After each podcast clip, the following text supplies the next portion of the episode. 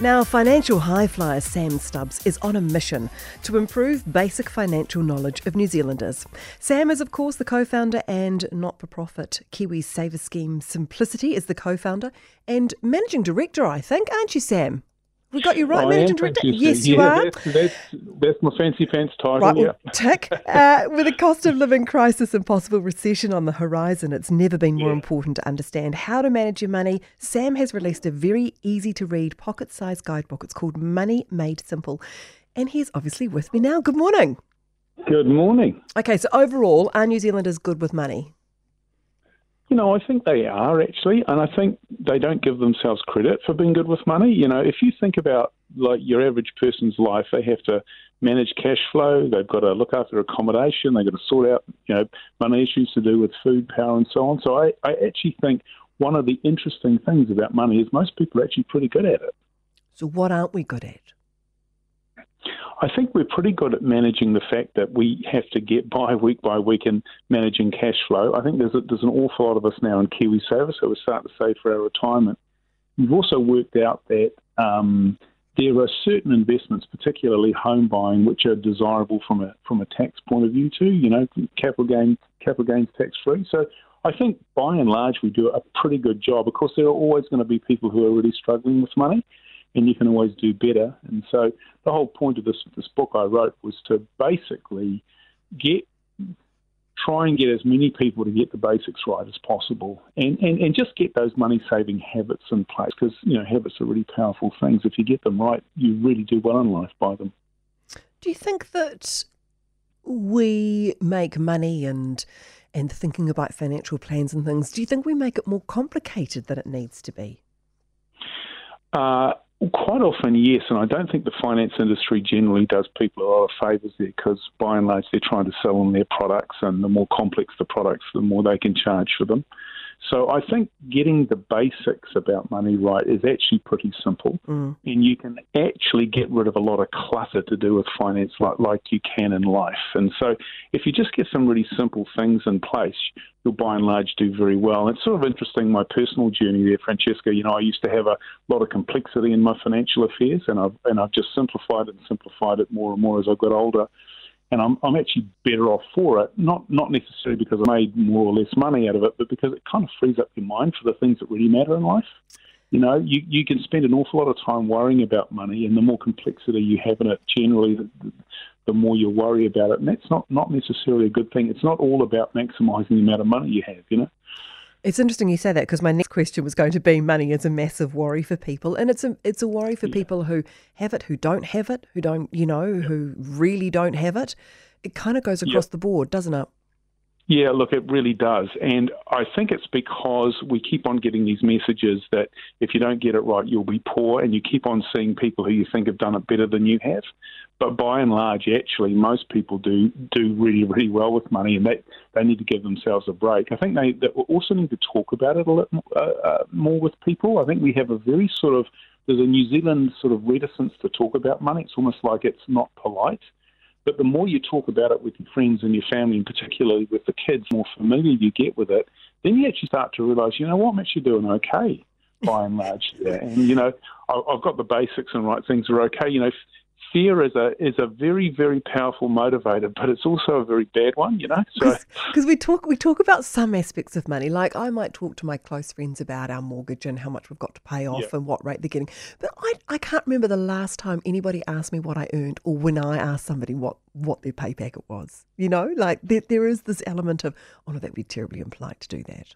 Yeah, is isn't it? And it's, sort of like I mean, I my personal theory is sort of it's sort of like the English middle classness that we inherited, uh, is sort of here in New Zealand. Because if you live in a place like America or Canada, people very openly talk about what they get paid. They very you know, and they very openly talk about what their friends get paid and all those sorts of things. So money becomes a much more familiar topic of conversation. And like anything, the more familiarity you have with something, the more comfortable you'll be with it, particularly when it goes wrong. Because remember also that, I mean, if you think about all the money worries you'll have in life, there's not going to be a single one of them that one of your friends hasn't had. Mm. And yet, if you don't talk about it, you don't find out how they got through it. And, and by and large, if you keep on hearing, you know, if you hear the message, look, you know, this too shall pass. You know, if you're having a problem right now, you'll get over it. Here's how I did it. And so that that's sort of like, you know, village knowledge, that communal knowledge that you get from talking about something, everything else in life. I mean, think about how much we talk about, you know, how you raise kids, how you look after kids, how you deal with problems to do with children and family and friends and Yeah. love and all that sort of stuff. We do that. And we actually, you know, we learn stuff all the time from people who've done it before. But with money, we seem to sort of clam up, and uh, I, I think I just think that's wrong. And I think also, if you want to go to a place to get information, as a general rule, the simpler the better. You know. Um, so you know, look, I wrote this book. It's simple and easy to read. You know, just like me as a person, and uh, it's it's just got some, some some basic truths. And I think if if most people get those basic truths in place, I think they'll be just fine. And, and I, I actually think most people already do. Where do where does the financial literacy need to start? Does it need to be taught in schools, or should it be coming from parents? Yeah, look, really, really early, eh, Francesca? Look, it's it's like any habit in life. If you if you learn it, the, the, the, the earlier you learn it, the better off. Now, there's a particular problem with money because I think a lot of people say, "Hey, listen, you should start it really early, early in life." But the problem is, is that money's not relevant to most very young children's lives. And so I think when it becomes relevant, when you start getting pocket money or you start paying for things yourself, then it becomes very real. So I'm inclined to think that most of the money education kids should get, they should just get from hearing their parents talk about it when they're very young. Mm. And if you openly discuss money with your kids, they'll just get more familiar with it. I think the you know the, the more formal education when it comes into schools, I personally think it should come in at the sort of high school level when actual actual money becomes more relevant to your daily life. But I do think it should be a compulsory thing. I mean, it's absolutely insane, isn't it? When you think about the number one worry people have on almost every survey I've ever seen, money worries are number one, and yet it's yeah, we don't teach it at school. It's not it's not part of the formal curriculum. And if you think about just getting the basic habits about money right, if you learnt those things in high school, you carried them through to your adult life and passed them on to your kids, I suspect that we would find out that we would be not only wealthier in life, but would also be a lot less stressed about money. You know, the more you know, the less stressed you are. Look, as I mentioned in the intro, it's it's uncertain times at the moment. I think a lot of people are just, you know, tightening the belt or concerned about how they're going to get through. If there are a lot of tips in the book, two things which I'm immediately going to take care of this week, and that is getting myself into a more appropriate KiwiSaver with more regular contributions and also dealing with insurances. Like I took two things out of this book that I could immediately just address and make changes to. But what advice would you give to people out there? What what tips would you give them to help deal with their money situation right now and remove some of that stress and worry? Well, look, I, I think there are three things you can do really simply. First of all, just talk about money. Talk about your problems with your friends. Don't be embarrassed about it. Everyone has some money worries. And just and start thinking about your money, not in terms of your you know your week to week cash flow, but think about it in terms of what you're worth. So think about you know your your, your assets, and that will make you feel more comfortable because most people are actually wealthier than they think when they add up their assets. And then, and then I think you know you'll see that there are sort of eight you know golden rules of money. I give eight little tips. Just read that and just pick up on one of them. I mean, good, good on you for looking at your insurances, eh? Because there are like there's a crazy number of people who don't have enough insurance, but there are also quite a few who have too much and are paying too much. Um, so, so the, the, the, the, there's some very, very simple things. I think the, the most important thing, though, is if you possibly can, is just sit down and write out a budget, right? Just sit down and work out what are you actually spending money on, where are you getting your money from. That can be fairly easily done. There's all sorts of great online t- um, online tools you can do to that. If you go to Sorted or Money Hub or one of those websites, there's some fantastic tools. It takes you 15 or 20 minutes, and you'll educate yourself about how you spend money. And that that's something I picked up throughout the book that you do give people these you know places to go where you, you know you can go and help get yourself sorted and work out where you're at. You know, do we need financial advisors? You know, there's this sort of pressure if you're going to get Um, yourself sorted, you've got to go and get some professional help and things. Yeah, some people do. I mean, the more complex your financial affairs, the more advice you'll need. I don't think that most people need financial advisors. But I think you can actually get on top of your finances really, uh, really simply. But financial advisors can be very useful if you have complex affairs. I mean, I, I would give one piece of advice on this though. I would always pay for their services, like you pay for a lawyer or you pay for a doctor. I wouldn't, I wouldn't do it. I wouldn't use a financial advisor who's getting a commission from you know products that they're selling. But, but yes, they can they can do some they can be very very useful if you have complex financial affairs but the vast majority of people financial affairs are actually pretty simple financial issues, right? You know, if you you know you're getting your money in, you're running your household, you're buying or renting a house, you're saving some money in KiwiSaver, you're getting yourself a rainy day fund, you've got some basic insurances. That's all that most people need. You know.